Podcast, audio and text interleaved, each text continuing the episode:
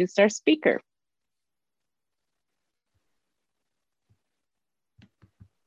I'm going to unmute too. but first things Yay. first. Yay. I got that part down. All right. Um, I, Fred and I go back. We came into, I think you were there first, but uh, we both came in in the 80s and I was in the mid 80s. I think Fred was earlier. And, um, and uh, to me, well, first of all, he's got a, a wicked sense of humor and that may or may not show up tonight, but I, I, really enjoy it and it's fun. And it's been fun to kind of bump along with him over these years. Uh, and, and, Maria and I actually met him uh, one of our recent trips going through Florida, just catching up because we hadn't been face to face in quite a while. Um, Fred, for me, uh, personifies uh, perseverance. His journey has had its bumps and bruises, and uh, he keeps coming back. Um, there's um, to me one of our best slogans is progress not perfection. And uh, and i think uh, fred also personifies that. So uh, long story short it's a journey and fred has been on one. And uh, that's why we asked him to share his thoughts and his experience tonight. Thanks. You're on fred. Thanks ryan uh, hi, my name's Fred. I'm a reader. And I'm going to be reading my text off a screen here. So, I mean, when when my five minute warning comes, just make a little noise or something because I'll be reading. I'll be reading something and I won't see if somebody makes the high sign. Um, uh, Charlie texted me on Saturday and asked if I could fill in for the speaker meeting. My first thought was, for a moment, a little trepidation, but of course it's Charlie. It's Charlie. I'm going to do it. Um, and he's also speaking at our meeting in about six weeks. So, but I would do it anyway, of course. Then I thought it's a perfect situation if I screw up and run short or ramble interminably and long and incoherent, it's because of the short notice. And if I run just right and it all goes well, well, then we know who gets credit for that, huh? It's almost like I absolutely belong in a 12 step group, isn't it? I've known Charlie for a long time, over 35 years, I think, or over half of uh, what now is a pretty long life for me. I'm 67. And I can tell you without the slightest exaggeration or hyperbole that there's a pretty good chance that I would not have lived many of those years without the 12 step program of the way. I began 12 step when I was 25 and can't imagine that I'd have lived past my 30s without it. So when I piss and moan about getting old, and I do piss and moan about getting old, it's important for me to remember uh, that I suspect I might not even have reached middle age without the OA program. I am old now because of OA and the 12 step programs. I'll talk a little about my experience with drug and alcohol here too, not to prioritize one over the other. I mainly bring it in as a proof that dealing with chemicals doesn't mean you don't have to deal with food. And that it's pretty easy to think that the consequences of compulsive reading are somehow less than those, particularly emotionally and psychologically, of drug and alcohol addiction.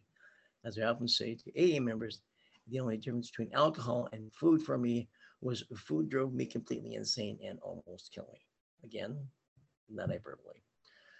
Which it was. Uh, I remember starting to overeat very young, and I think you know, older than six or seven. I'm not sure at what age it began, but I remember identifying and being identified as a fat kid very early, certainly during my first years in grade school. I was the youngest of four boys and sort of at the bottom of the pyramid. I took a fair amount of grief from my brothers. Uh, uh, not punching in the face, but you know, we knocked each other around, got thrown against the wall and stuff like that, little intimidation, some of that. And when I started getting overweight, that didn't make things any easier. In grade school, I was smart, but I was also a bully. I chose to deal with these things that way. Story often told, and there's another addiction programs. What goes around comes around. And I was generally one of the bigger kids in class, and I didn't mind throwing my literal weight and sometimes my classmates around. I have very vivid early memories of being harassed by neighborhood kids, kids at school, my brothers and my brother's friends for being for being overweight. The symptom of body dysmorphia often gets ingrained in us very young. Um, I also remember many times in my childhood compulsive eating food meant for family dinners or that was stored away or frozen for use later. It really is a disease and an obsession, and I suffered shame from it from a very early age. Uh, my father was a physician, and it was more than once impressed upon me that it didn't make him look very good to have a fat kid. We weren't one of those stern, highly competitive type families. There was a lot of joking and sarcasm, but that got across clearly and early. I also remember being offered rewards for weight loss, and there was the daughter of an old family friend that more than once I competed against in diets arranged by her parents. Yeah, I think that might very well have made things a little worse. No matter that the thing did attempt was basically, I think, good. Uh, another idea, completely good intention. The that's kind of it still surprises me that he did this. The last time I found myself in a situation like that was when I was 18 and my big brother David brought me eight Cherry Red, gold plated Les Paul custom, and said I could keep it if I weighed 200 pounds by January 1st. He got it for me in February or January. Of course, I didn't and lose the weight. And I returned it to him. This is a little foreshadowing later. We'll learn about later in my presentation, learn about trying to use outside material things as a way of controlling what goes inside on your eating.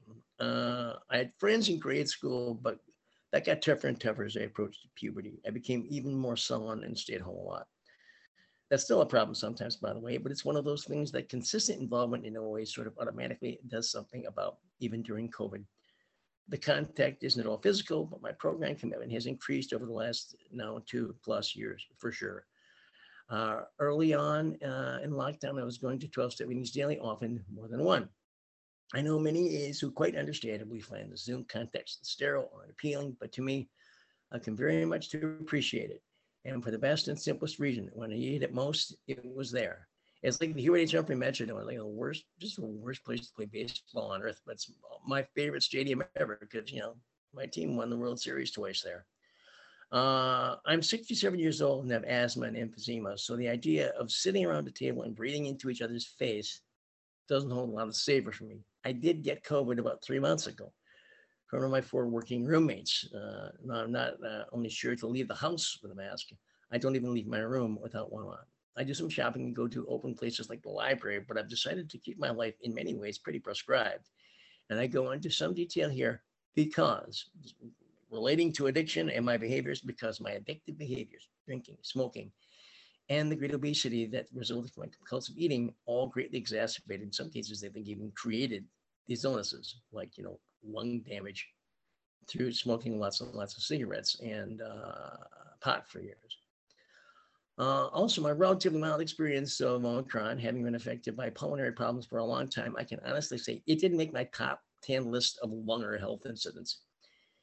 Is related directly to my OA program, weighing around 200 pounds less, being responsible enough to get vaccinated and boosted and just staying in touch with people through the whole thing. All of this has to do with the changes in life I've made starting in OA in my mid 20s. I can't imagine how I would have behaved and how I would have reacted, even reacted to the illness itself, even uh, early on in this abstinence, which I got 14 years of abstinence now. Again, when I talk about program being a life it doesn't matter for me, I'm not exaggerating. I'm not trying to scare anybody abstinent unless it's me to, you know, oh, that's true. I'm looking at that.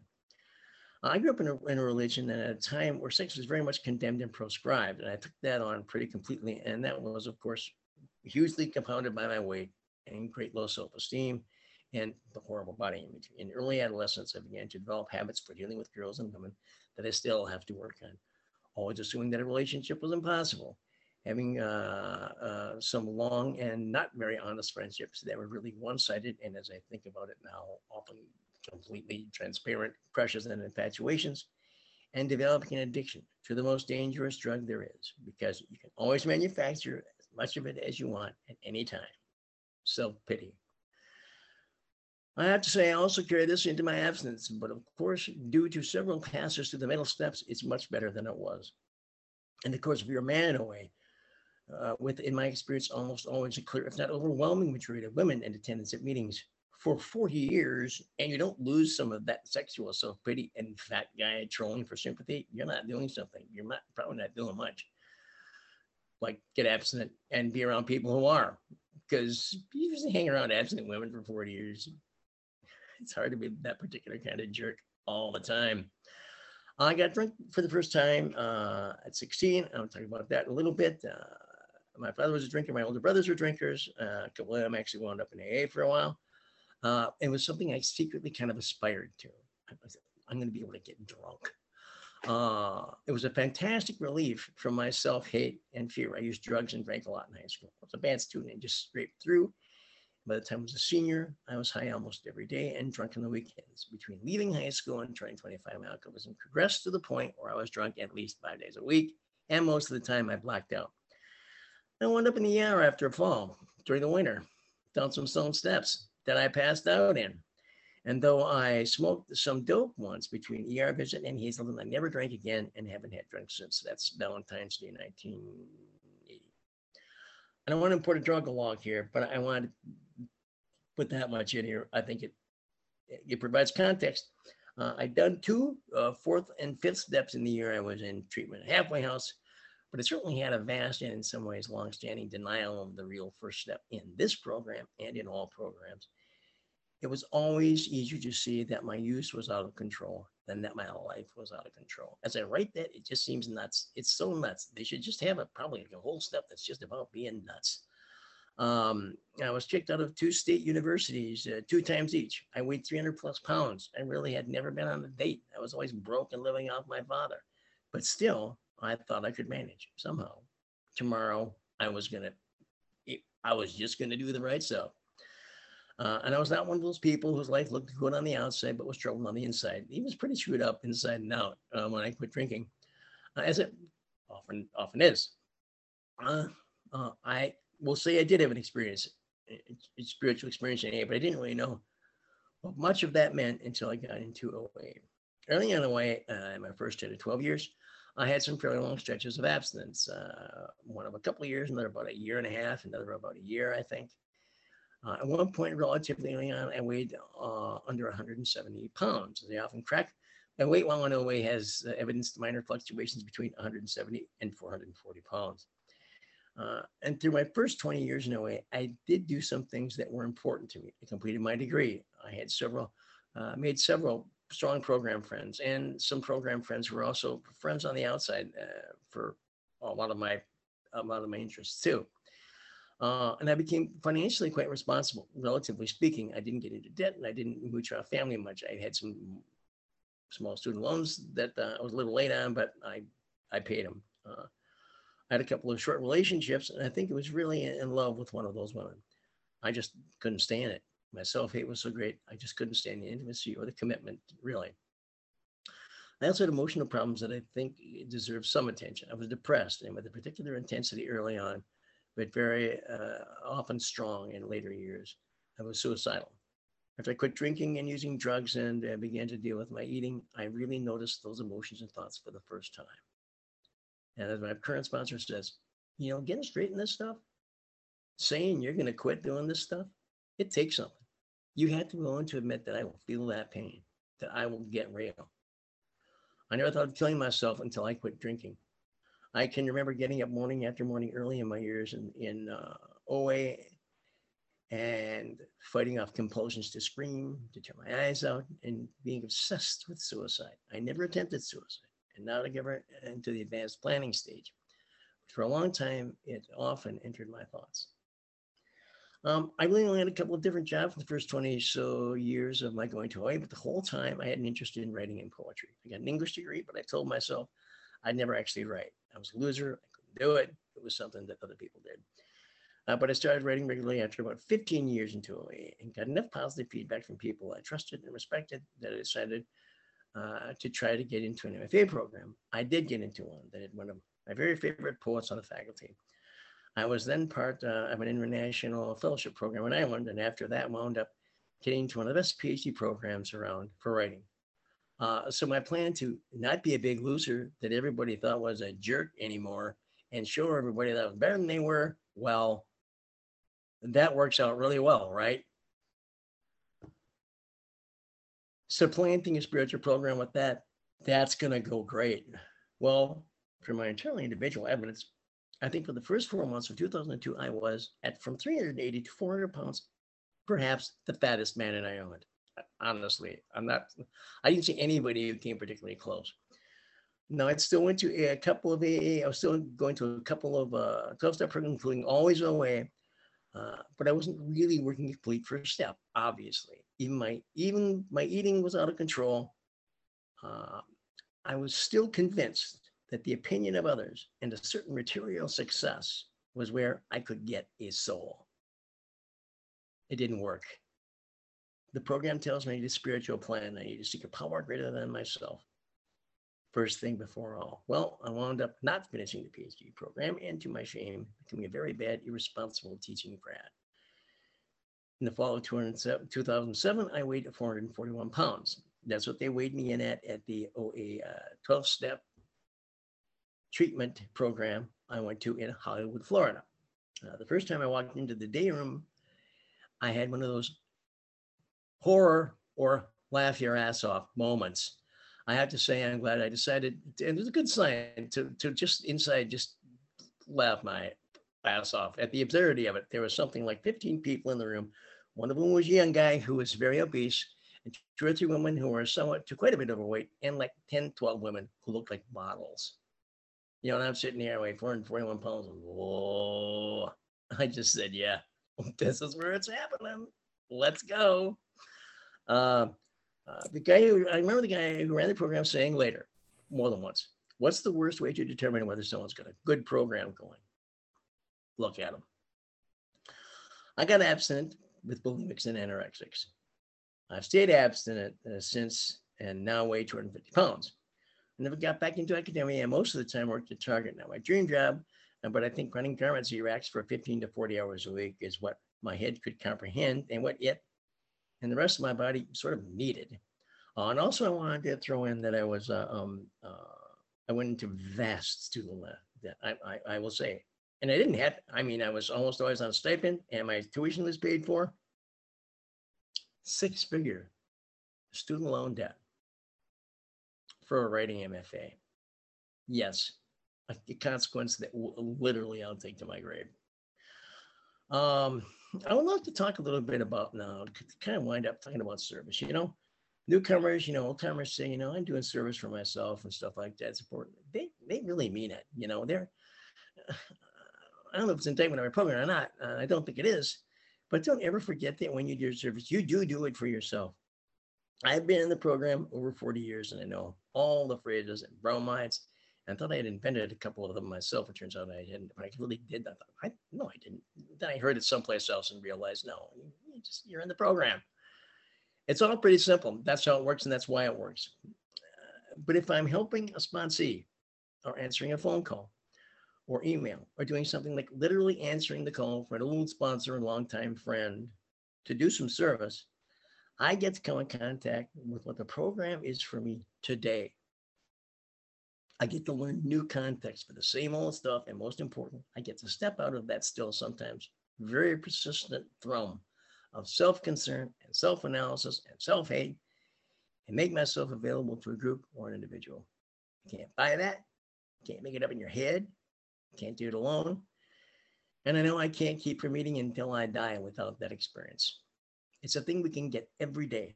Sometimes it's boring. Sometimes it's thrilling. Sometimes it's deeply painful. Often it's an experience of fellow feeling of a kind I, as a compulsive reader, just can't get anywhere else. It took me a long time to realize that. Though, well, every material or educational I've gained uh, uh, over the last uh, 40 years was directly proportional to the quality of my program, everything. Uh, the program is a thing in itself obviously to someone who's wound up as obese as I was, the program was in part a means to an end. The fellowship, service, and insights gained and shared are the best possible reason for wanting to get abstinent and stay abstinent. I learned that life can be this different, this much more engaged, this much more humane, and that I can experience it because you guys showed up or you gave me your number, you gave me a call or decided to share in a meeting like this. If I'm abstinent, I can experience some level of this extraordinary new way of living every day. When I identify as a sponsor of my home group, I generally say something like, Hi, I'm Fred. I'm a compulsive reader. I've been in OA since 81. I've been absent at this time since the fall of 07. At that time, I weighed 440 pounds, and now I weigh about 250. I like that better because I'm not dead. But this time around, I don't just want to avoid dying, which I think is a wonderful. If you're, if you're really sick from eating, that's a wonderful reason to stop. I'm starting to want to be alive. I'll pass. Thanks, Fred. Thank much you so much, Fred.